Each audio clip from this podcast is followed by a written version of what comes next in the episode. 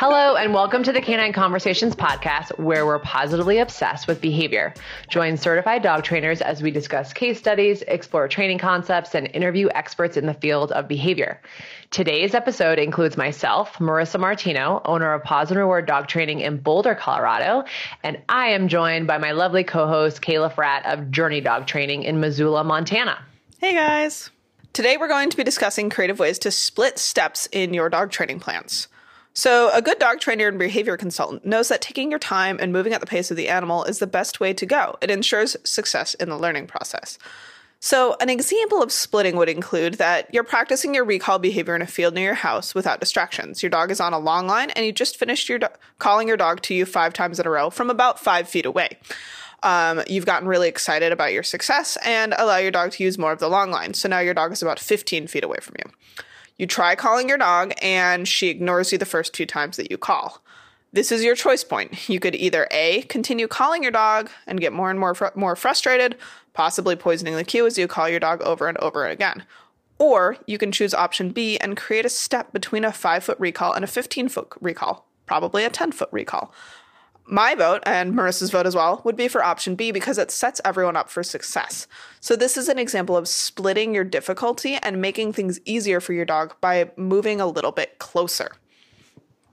So, when we jump from one grade level to another, so I usually use school grades to talk about this example with my client. So I say when we're jumping from kindergarten to high school or from middle school to PhD level, we call that lumping. And this is something that we do often. Um, and this can be really hard for our dogs because remember, we know what is on the learning agenda. We know the curriculum. They do not.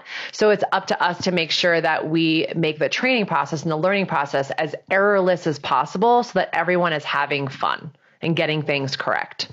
So, a real life example of lumping that many parent, pet parents do by accident is that they teach their dog how to do something in their house. Let's say they teach their dog to do touch or sit or down or even maybe stay, a little bit more of a complex behavior.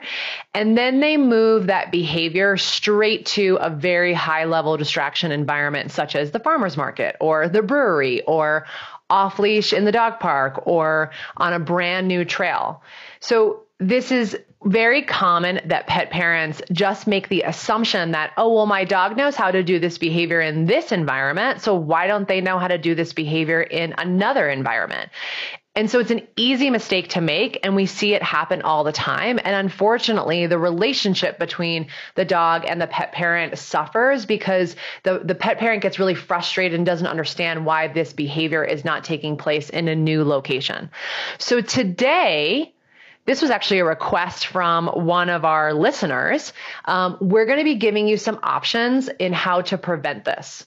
Um, and so we're going to be talking about a lot of things to consider when setting up your training plan so that both you and your dog are successful. So, the first one that we want to talk about is warming your dog up and why this is really important. So, when we say warming your dog up, what we mean by that is practicing easy behaviors that your dog is already somewhat fluent in. If your dog is fluent in this behavior, meaning that they offer it throughout the day, if you're going to set up a training session, you might want to start with those behaviors to get your dog engaged in the learning process and to sort of gather whether or not they want to start the learning process with you. And this is also a great way so that the dog receives some fast and easy reinforcement for what we call sort of inexpensive or easier behaviors for them to do before you start making the training process a little bit harder. Another reason why we like warming the dog up, especially if you're outside training, is that you're beginning a conversation between you and your dog. So I, I talk to my clients about this a lot. Um, and usually how pet parents engage with their animals is pretty reactive. So they're not necessarily proactively training or communicating with their dogs. They are only asking the dog to leave it after the dog has maybe started lunging at the stray cat, or they have only um, asked their dogs to stop barking when the dog starts barking, right? So in when I'm saying have a conversation with your dog, I'm talking about, you know, capturing good choices that the dog is already making proactively versus reactively. And this happened yesterday when I was with my my client. We were it was the first training session. We were outside, um, and we were we were working on some focus on the handler, and it was really great because we had been warming the dog up for like let's say five to 10 minutes where the dog was focusing on the handler. She was having a, a, a, lot of fun getting really easy behaviors correct. That by the time a distraction walked by, she barely noticed it because we had already been engaging in a dialogue. So now that your dog is warmed up and you're engaging in a conversation with the dog, you can start to think about adding in variables. And we're going to talk about a variety of different types of variables and how to make things um, easy for your dog to be successful. And again, this is where we tend to lump. So the example that Kayla gave earlier about the recall is that we jump from, you know, kindergarten or, or preschool learning all the way to PhD. And so we're going to talk to you today about how to not do that. But some of the things that we are want you to consider when you're adding in variables is um, what can you control? So if, you know, for example, you want to train a recall away from wildlife, you can't necessarily control wildlife. You can potentially control your distance away from wildlife if you know that deer always come to this particular area or this particular open space. Like we have an area that I know of uh, in Boulder that there are usually deer there. And so we try to be very, very far away when we're working on focus on the handler first. So choose what you can control and then we want to prioritize distraction. So, um, if your dog doesn't care about bikers, then maybe we don't put that into the training plan. But let's say he or she cares about dogs, like we're definitely going to prioritize working or teaching that behavior in the presence of other dogs, but we're going to do it in a slow, systematic way so that the dog is successful. And we'll talk, we'll give you some examples shortly. And speaking of slow and systematic, we really want to be able to provide your dog with a lot of easy wins throughout the learning process. So we want to make this as errorless as possible to keep the frustration levels down for both you and the dog. Because remember, like we said earlier, we know what we want the dog to do. They do not, and they're just guessing. And so we want to make that process really easy for them so that they stay connected and that they learn what we're wanting them to learn and that this is a fun process for everyone. So, Kayla's going to dive in and talk to us about our first variable. Yeah, so one of the first variables, and I don't know if this is this is not really in order of um, importance or what we work on first. So we're going to start with location, and you know, as we just said, that doesn't necessarily mean that location is the most important factor in um, teaching your dog a new skill. Um, as we just said, we often are prioritizing distractions or what we think is going to be most important for the dog. Um, but location is often an easy one to start mixing in, and it's something that we've got to consider. So, say for example, you've got a dog who um, barks and lunges at other dogs, so a dog that we'd call reactive. You might start teaching those basic skills of, hey, look at me, hey, eat some treats on the ground, um, sit down, stand, whatever, inside the house. And then try in various rooms of your house. If you're anything like me, you often train in the same room. Um, and that picture is going to change for your dog, even in different rooms. You know, try uh, yeah, try training in in the bathroom or anything like that. A lot of times our dogs get really thrown off by that because, you know, in their experience, they only get trained in the kitchen at 5:30 when you're wearing your treat pouch. And we need to start changing that picture so they understand that um, this this applies no matter where we are. So various rooms of the house. Um, if you've got a garage, you can do training in your garage. Um, you can try training in your garage with the door slightly cracked. So for some dogs that are highly um, reactive and sensitive to their outdoor environment, just having the garage door cracked or your patio door slid open a little bit or your screen door open, anything like that, that's going to start making things challenging for them. Um, and then, you know, at some point we want to start transitioning to being fully outdoors. So that mean might mean having your garage door open, but actually being in the back of the garage, or having your patio open, but being, um, you know, on the opposite side of the breakfast bar from the patio. And then you might start going outside for just a couple seconds, doing like a couple really rapid fire, super easy training things, and then moving back indoors again. So, there, you know, we're adding in the outdoors in very short um, spurts time wise.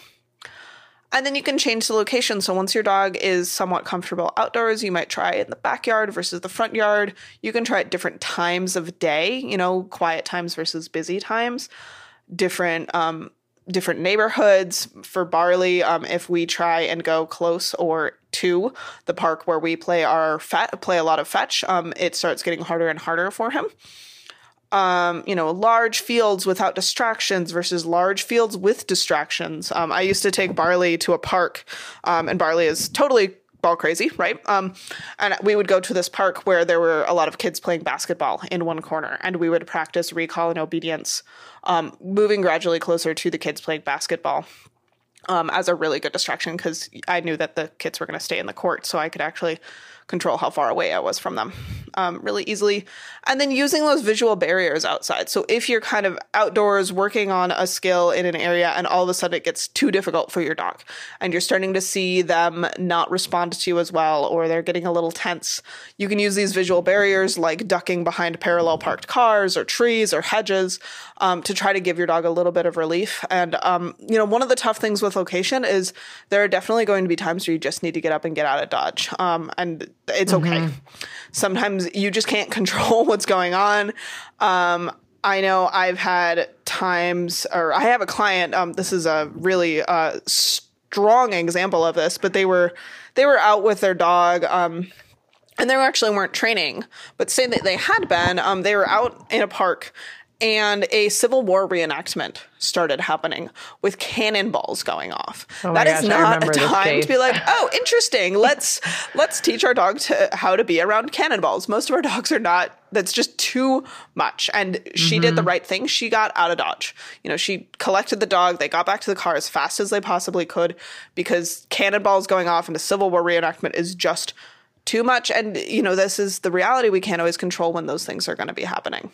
Mm-hmm. Do you have anything to add for location, Marissa? Yeah, I wanted to just say two things. So, um, the different neighborhoods, I have found that that has been really helpful for um, dogs that are barking and lunging, or uh, the label we use, reactive to the sight of either people or other dogs, or of specific you know, corner fences where they've been charged by other dogs before. So sometimes if you have the capability of driving your dog to another neighborhood that you do not have like the, the dog doesn't have any associations. He doesn't have a learning history in that neighborhood. Sometimes I've had clients that have really, really strong reactive dogs go to a different neighborhood because the dog can actually learn the skills there because again, they're not, they don't have those negative associations mm-hmm. already mm-hmm. uh, cemented. And so we had to do that um, with several of my clients and, and some of the neighborhoods we have chosen have larger space and um, you know, we we know where those dogs are behind the fences, so that has really helped our training plan as well. Um, the other thing we wanted to I wanted to say about location is if you if you live in a city like where where where Kayla and I live right now, we have a lot of open space. Would you agree with that? Yeah, I, like like yeah. you have a ton of space in Montana.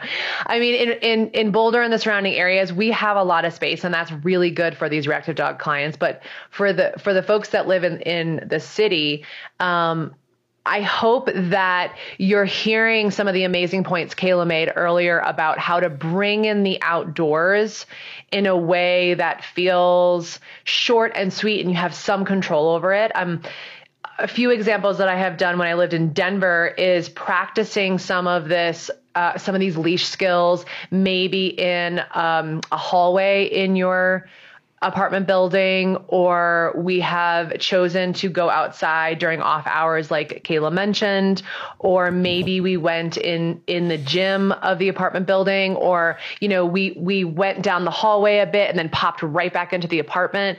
So there are ways to be creative about it and I know that everybody gets really hung up on well I have to walk my dog you do have to give your dog exercise, but remember that training is mental stimulation and the less stressed they are and the more learning, that's probably the healthier approach to mm-hmm. providing your dog some of that mental and physical outlet. So just just a, a, you know some some support for our folks that live in congested areas. We know that this can be really hard, and like Kayla said, sometimes that you you do just need to sort of push through it and get out of dodge. So yeah, So let's talk a little bit about duration, Marissa. Okay. So I'd love to know your thoughts about this, Kayla, because I keep hearing, and it makes sense to me, but I keep hearing that, you know, if you're going to build duration in a particular behavior, um, the most common behavior is like relax on a mat or stay or wait. Like it's, you know, it's an elongated behavior that we're asking for our dogs. Or it could even be like an elongated check in, like look at me for this amount of time. I hear that folks would would prefer you like build duration, like build that behavior, make it, you know, really uh, solid in how long the animal's performing the behavior and make it really fluent in that variable before you add in distractions and before you add in distance away from you or away from a distraction. So would you agree with that?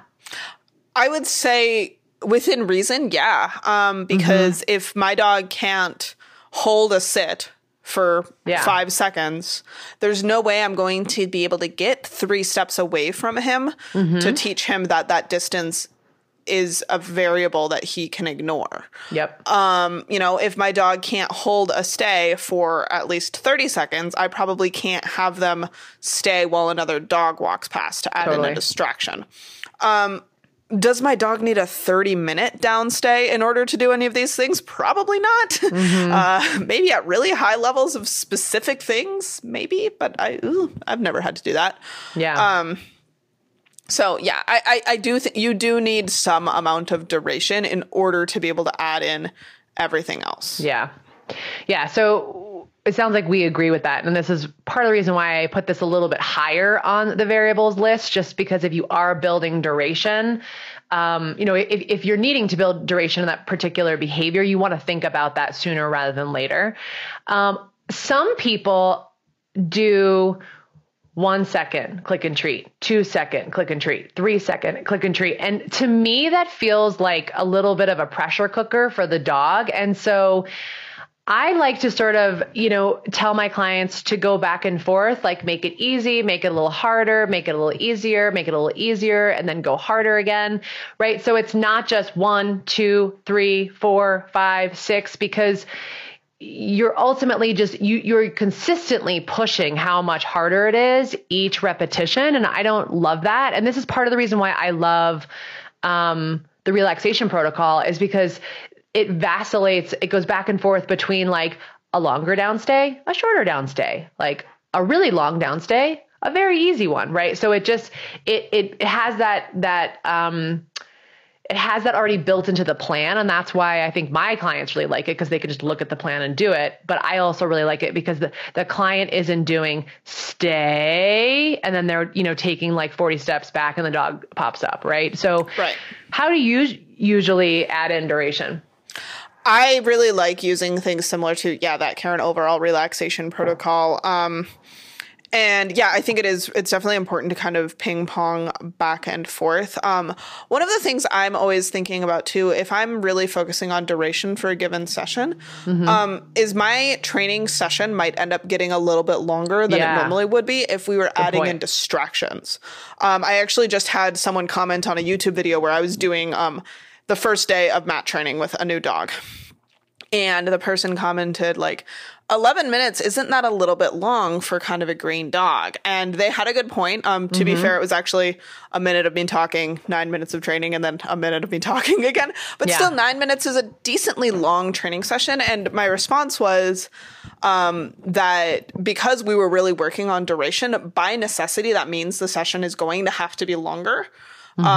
Um, because we're trying we're to duration. Build, if we're doing multiple repetitions of 30 seconds, it's going to be a long training session. Mm-hmm. um, and especially if you start getting up to trying to do, you know, and I wouldn't do multiple repetitions of a 10 minute downstay in a row. Yeah. Um, but it, do, it does have to get longer. And my goal with that training session is to um, make it easy still. So I was really watching the dog and I would have ended it if I felt like she needed to stop. But we also were working on a really inexpensive behavior, which is we were closed in a very boring, quiet room, and I was just asking her to lie still. Um, so, yes, it was kind of a long session, but hopefully that's because it was really, really easy. Yeah. She didn't really have anything else to do. Um, Does that make sense to you, Marissa? Yeah, and it you know, it brings up a point that we were talking about before we hopped on this podcast was really about you're gonna lump, right? Like like we get reinforced for lumping things together and moving faster than the animal because an animal gets it. I'm not saying you were lumping, Kayla, but one might say you were right? Because we all mm-hmm. have a variety of different opinions and we all could i mean that's the beauty and the curse you of can always sometimes. smaller. You can always do something very different right? Um, and you can always split smaller right? It, it would be the more conservative way. Not all of our pet parents are like super interested in in Ha- moving super slow and having everything split into these little little bits. Um, we have a tendency to lump and to be a little bit pushy. Um, but I think it's so important that if you you're lumping and it's not going well it sounds like that training session with that dog went well right? And and so if it's not going well that's when you have to take a step back not blame the dog and say oh wow i might be doing too many things at once. How can i make this easier for the dog? Right? I mean so again not to say that you were lumping i haven't seen the video but it is just a very common thing that we do that we that we all have a different comfort level in terms of when we would push, why we would push, how we would push. Improve your dog's behavior, deepen your connection, and build a lasting relationship with your canine and loved ones today. Hey guys, it's Marissa Martino from Paws and Reward, and I am really excited to be offering my master course, Building Better Behavior and Relationships Connect with Your Dog, Yourself, and Others. The cart is open right now, and the last day to purchase is this Friday, April 24th. Due to the challenging times we're all in, I'm offering this course at a discounted rate. So please head over to my website, pawsandreward.com, for more information and begin your online educational journey today. Yeah, and that the point of that video, um, quite a bit of it was me talking about why I was making the decision I was making at that time, and w- why I was pushing and why I was not pushing mm. at times. Um, and yeah, that dog has a very long formal downstay trained on her. Um, and I was trying to transition her over to more of a relaxed on your mat sort of behavior. Um, mm. But yeah, I mean, if you watch the video, I don't think I mean, I'm sure, again, I'm sure I was lumping to a degree because you always are. Um, but my rate of reinforcement was still very, very high. Um, and yeah, the, the dog, um, she's a weird dog. So we're going to link to this video. Um, this dog is a very strange dog. She's got a lot of emotional baggage. So her tail is actually tucked pretty much 90% of her life. Um, so she looks really stressed, but I promise mm-hmm. you, she looks like that all the time. I know this dog very well. Um, and, you know, so just keep all of that in mind. And I think one of the things, you know, just kind of uh, shifting back to this kind of lumping versus splitting conversation that we've, we were just having, um, I do think it's also important to keep in mind that a lot of times, we can lump and we can push our dogs a little mm-hmm. bit and we can get away with, you know, just training in our house and the training room and you know the the obedience uh, club or wherever and then going out to the farmers market. And a lot of dogs do kind of muddle their way through and they do kind of figure out what we're asking them. It's amazing. Uh, it's amazing. It's amazing. Um, but some dogs don't and that's yeah. where we have to start yes. getting really really granular i think generally i start getting really granular about this sort of thing when either a my normal approaches are just not working you know mm-hmm. the normal things where i'm like okay i've trained 70 dogs to do this behavior or 700 dogs probably 70 um, and this one is different that's why i'm going to start splitting or um, you know, like with my agility behaviors with barley, where I'm like, at some point, ideally, someone is going to be grading me on this and it's going to be a competition. Yeah, yeah, yeah, yeah. you know, because most of the time, dog training is not a competition, at least in the world that you and I are in. Most yeah. of the time, it doesn't matter if the dog is lying down on his right hip versus left hip versus in a sphinx down. Mm-hmm. But if you really want your dog to be lying in a sphinx down at perfectly per- perpendicular to you, facing you, can't be 15 degrees off in either direction because you want to be doing competitive obedience, then yes, you need to split very finely for that. Um, So it just Sounds you know stressful to me, it does. which is why I don't do competition sports. Yeah. I mean, I there's a reason that I really like agility and I'm not sure if I'll ever be someone who's like super into obedience. I mean, never say never. Um but uh yeah, that level of precision is hard for me. Um but yeah, I think generally we need to get really good about splitting uh, for kind of one of three reasons, I would say. Either because we're, you know, working towards really high precision, competitive, or high consequence behaviors. We have a really tough dog, or eh, potentially you're just lumping really badly.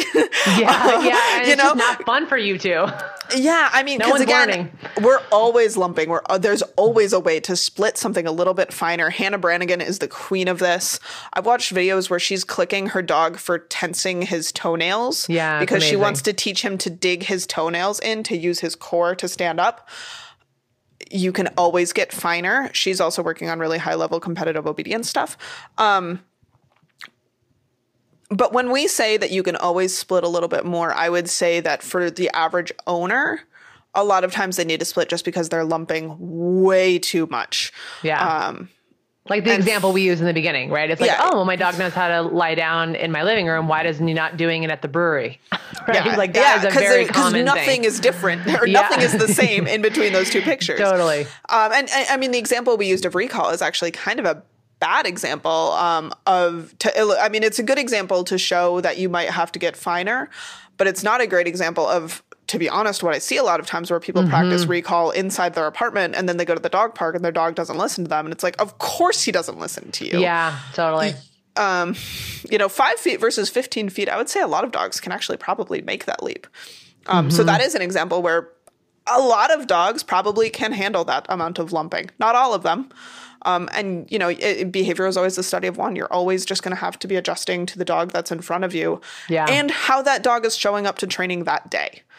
Because you don't know if they've got an upset good point. stomach, or they slept poorly, or their hip is a little sore, or they're just tired because the cat was doing what you know.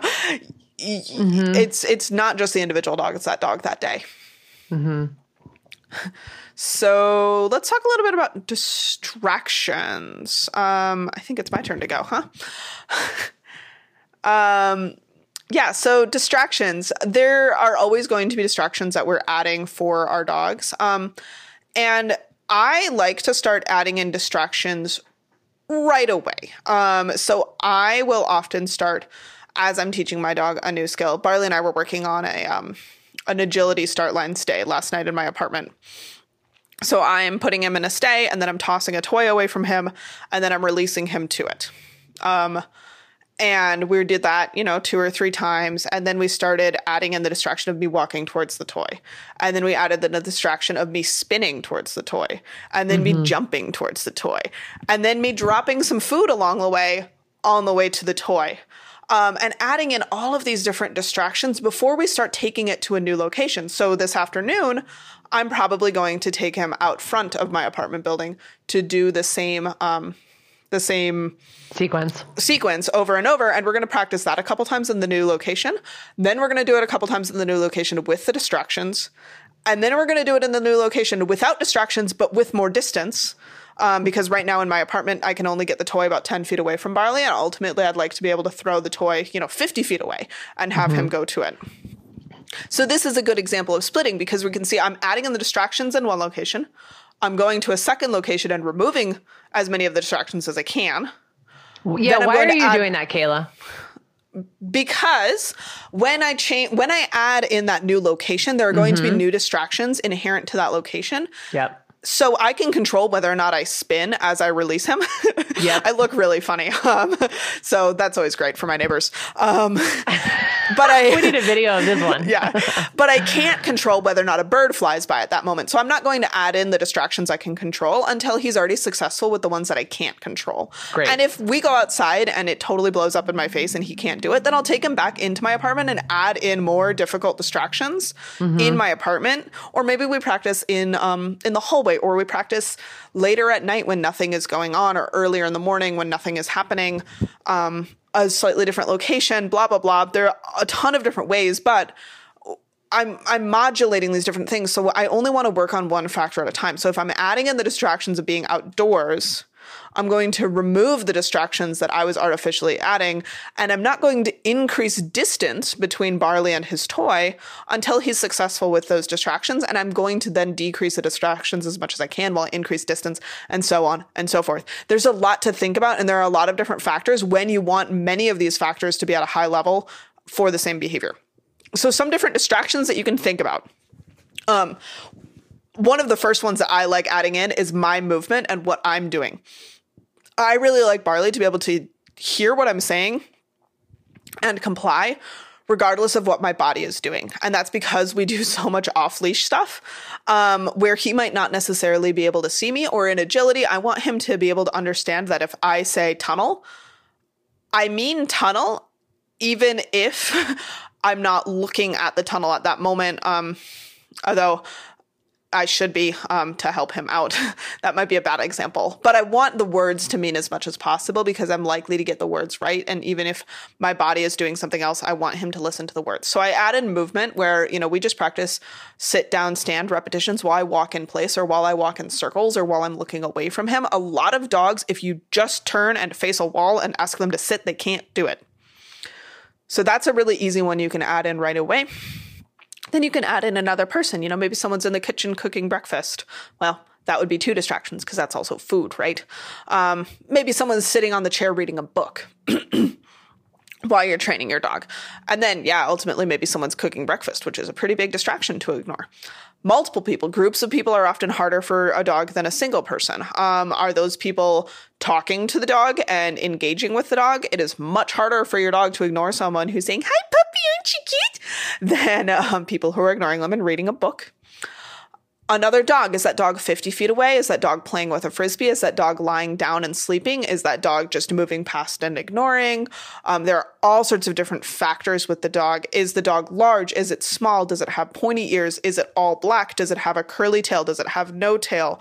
Is the dog playing? Are there multiple dogs? Um, i think one of the things that you know i'm trying to illustrate here is it's not the same thing to say oh yeah my dog has done this training around people or around other dogs, we need to actually, a lot of times, really think hard about what that means. So I know barley tends to work really, really well around most medium to large ish dogs, um, especially if they're ignoring him. But you mm-hmm. add in another dog playing fetch, and all of a sudden that is way, way, way hard for him. Yep. He also has a really hard time with giant breed dogs.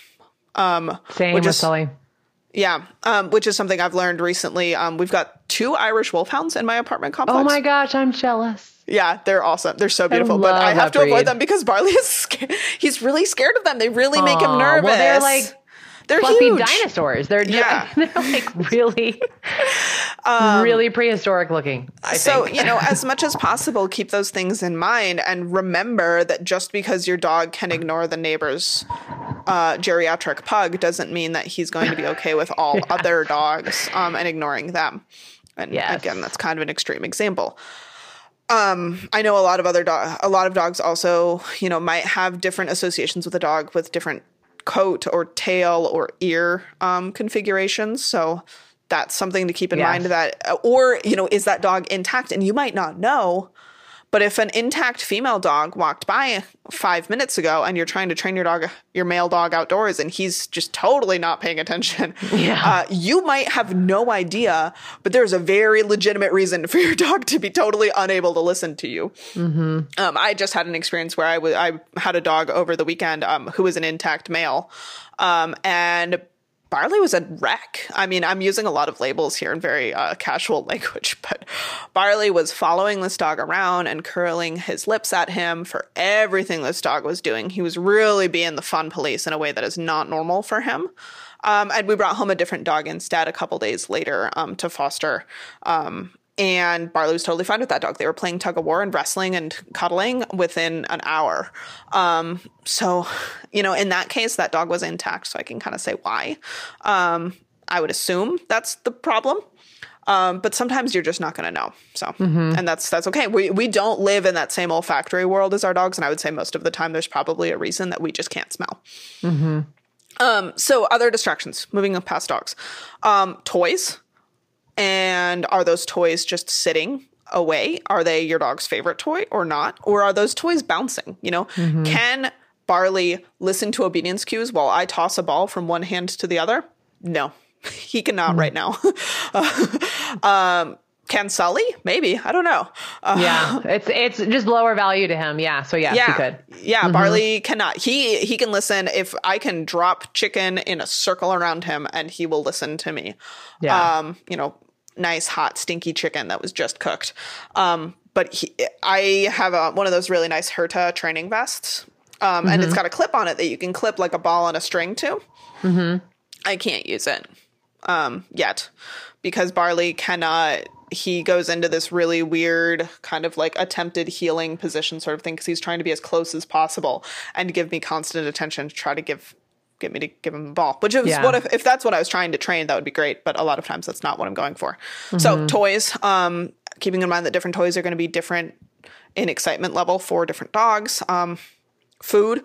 I do a lot of just adding, you know, a little casual pile of medium medium value food, you know, like applesauce or something. Um in the room on the ground while you're doing training and then gradually increasing the value of that food while you do training to just continue teaching your dog to ignore that. Um and then wildlife. And you know, wildlife is hard cuz you can't control it.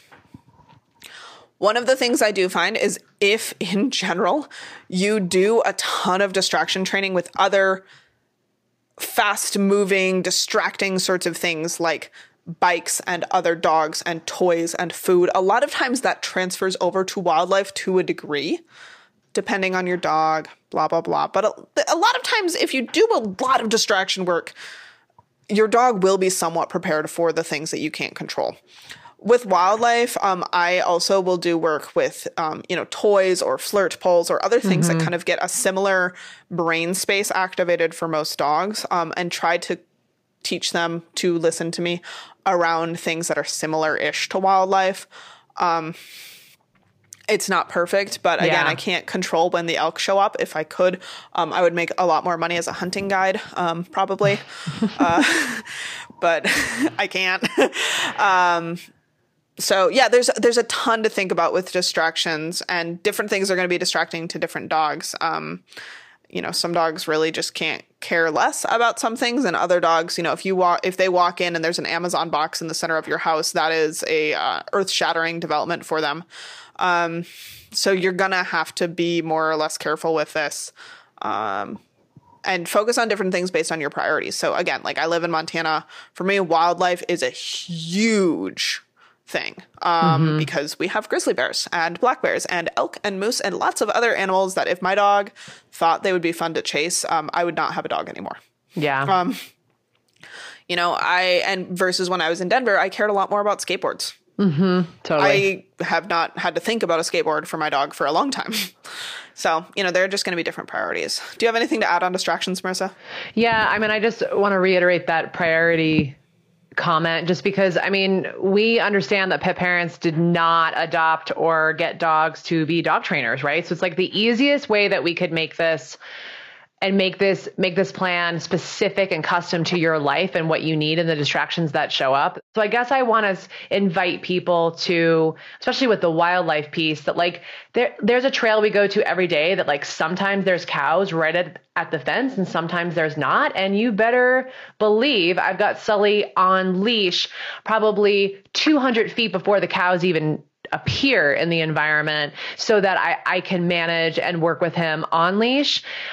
Does he prefer to be on leash at that time? Probably not. Like if I were to ask him, probably not. But I try to make it worth his while the best I can because I want to keep him safe. And I also don't want to just push the envelope, considering that I know that, you know, maybe two times out of 10, he might charge the cows. And it's like, what's your plan, dude? You're you're a dog. There's like 20 cows right there. Like we don't need you charging the cows or charging the moose or whatever. I mean, he does not think these things through. So for me, I'm I'm constantly being aware of my surroundings and Yeah. putting him on leash when I need to. And choosing trails I know well if I'm going to have him off leash so that I can be prepared for that. Yeah, This well, it sounds trail- like you're doing a very good job of being proactive as well. you're not yes. waiting for him to make the wrong choice and then freaking out at him Totally. Totally. for making a mistake. And I, you know, and I will say I have a border collie and I really prioritize off leash stuff. Mm-hmm. There are you you can sure bet that there are still times where I put him on leash um to move through stuff too cuz yeah, there are just times where you know, and even if it's just sometimes like I'll just get a weird feeling. I'm still getting to know a lot of the trails in Montana. Um and I'll be moving through like thick willows in um in a wetland and it's just like ooh this is grizzly bear habitat like i'm putting the dog on leash Yes. Yes. Where you're like, Um, I just feel weird. Like that's happened to me before. I'm like, I feel weird. I'm putting him on leash. And sure enough, it was like tons Yeah. of elk. And I'm like, okay, this, yeah yeah Listen because your barley gut. and i have run into black bears before um and he has generally been okay with them but wow. you know it, it we were at a good distance um but you know i just and I've always been able to call him off wildlife. He's got, um, I mean, it's one of the things I'm most proud of with him. He took off after a snowshoe hare like two weeks ago and mm-hmm. got like three steps before he came back to me. Wow. It's amazing. Like I'm, I'm so so proud of his off leash recall around wildlife, and mm-hmm. I don't worry about it with small game animals. But I live in a place where you you bet your bottom dollar that I Yeah. worry about it with grizzlies because it it doesn't matter that I think he's at 99%. Um, that 1% is still too big of a risk Totally. in certain areas. And, you know, same goes if you're in an area, even with, you know, elk or moose, black bear are all across the lower, uh, well, I mean, yeah, 49 of the 50 states. Um, Yeah. You know, odds are if you're out in nature, there's something around you that you need to be able to call your dog away from. And there's no shame in using a long line or yes. dare I say it, a flexi lead um, Mm-hmm. to keep you and your dog safe if you just, you know, you've got a weird feeling about an area or you know your dog is still in training. There's nothing wrong with that.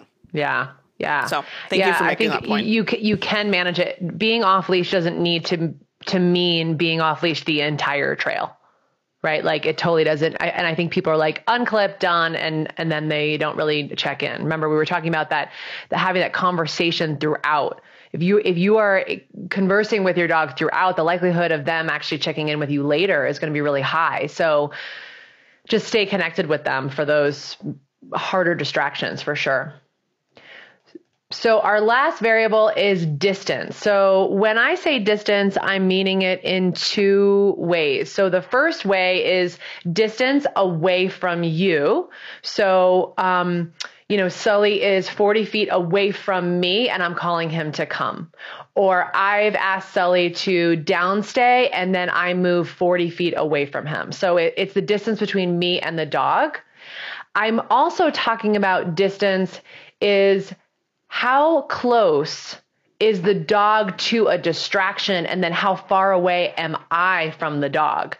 So um, sometimes, you know, you, if you can control the distraction, this is not necessarily a problem, but let's say you are, um, the dog is 20 feet away from you and he's just sort of looking in another direction, maybe air scenting or something casually, and you call him to come. That is a different 20 foot recall than the dog is 20 feet away from you and has just found like a dead fish, which has actually happened yesterday with like there's a dead fish at a reservoir and like it really, really gross. And Sully was just losing his his little mind over that. And I'm 20 feet away and Sully is up close and personal. There's actually no distance between his nose and that fish. That to me feels like a harder recall because he he's further he is the same amount of distance away from me but the distraction level is really high there so i want um, i usually point this out to some of my clients because what happens is they're like well we're doing really good at 20 feet. And then all of a sudden yesterday we were at 20 feet and the dog was like playing with another dog. It's like well that's a different thing because the distraction is part of that distance in that situation. So um, i try to build this some of the distractions in, like Kayla was saying, sooner rather than later, especially with recall, so that it's not just it's not just the dog is sitting at 20 feet away and looking at you and then you call him to come. Like that doesn't that is an easy way to start, but we want to start adding in some of some of those distractions. And usually I teach my clients that if you've add in a distraction, you keep your distance between you and your dog really really low And then vice versa. If you've added more distance, you keep your distractions really low. So you're only working on one at a time, like Kayla pointed out earlier. Any thoughts about distance, Kayla? Um, no, I think you did a pretty darn good job of covering it. Um, Why, thank you. yeah, yeah, I really don't have all that much to add. And I love the point of, yeah, there's, and again, sometimes we just can't control um, distractions in the environment. Mm-hmm. You did not plan on that dead fish being there. So, you know, all of a sudden that 20 so feet gross. was, that didn't count as a 20 feet basic recall anymore. That was a 20 foot recall with a fish. Yeah, with a dead fish. yeah, Um, With a dead gross. fish. In a landlocked state. So, no, I'm just kidding. Yeah. Um, yeah. That's a little weird.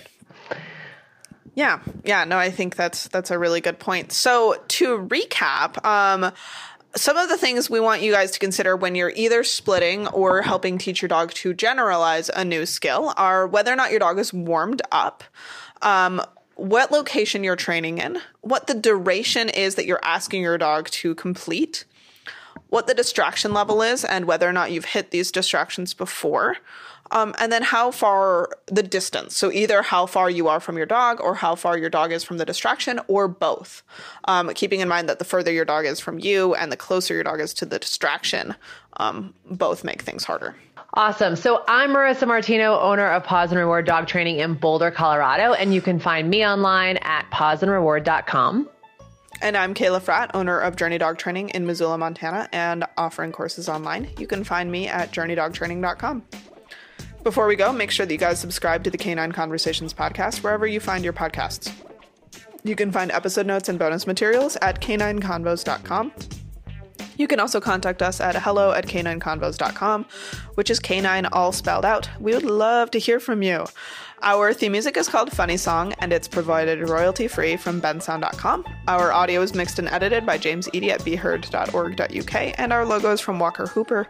You can find his work on Instagram at walkers underscore username. Thanks for listening. Bye, guys.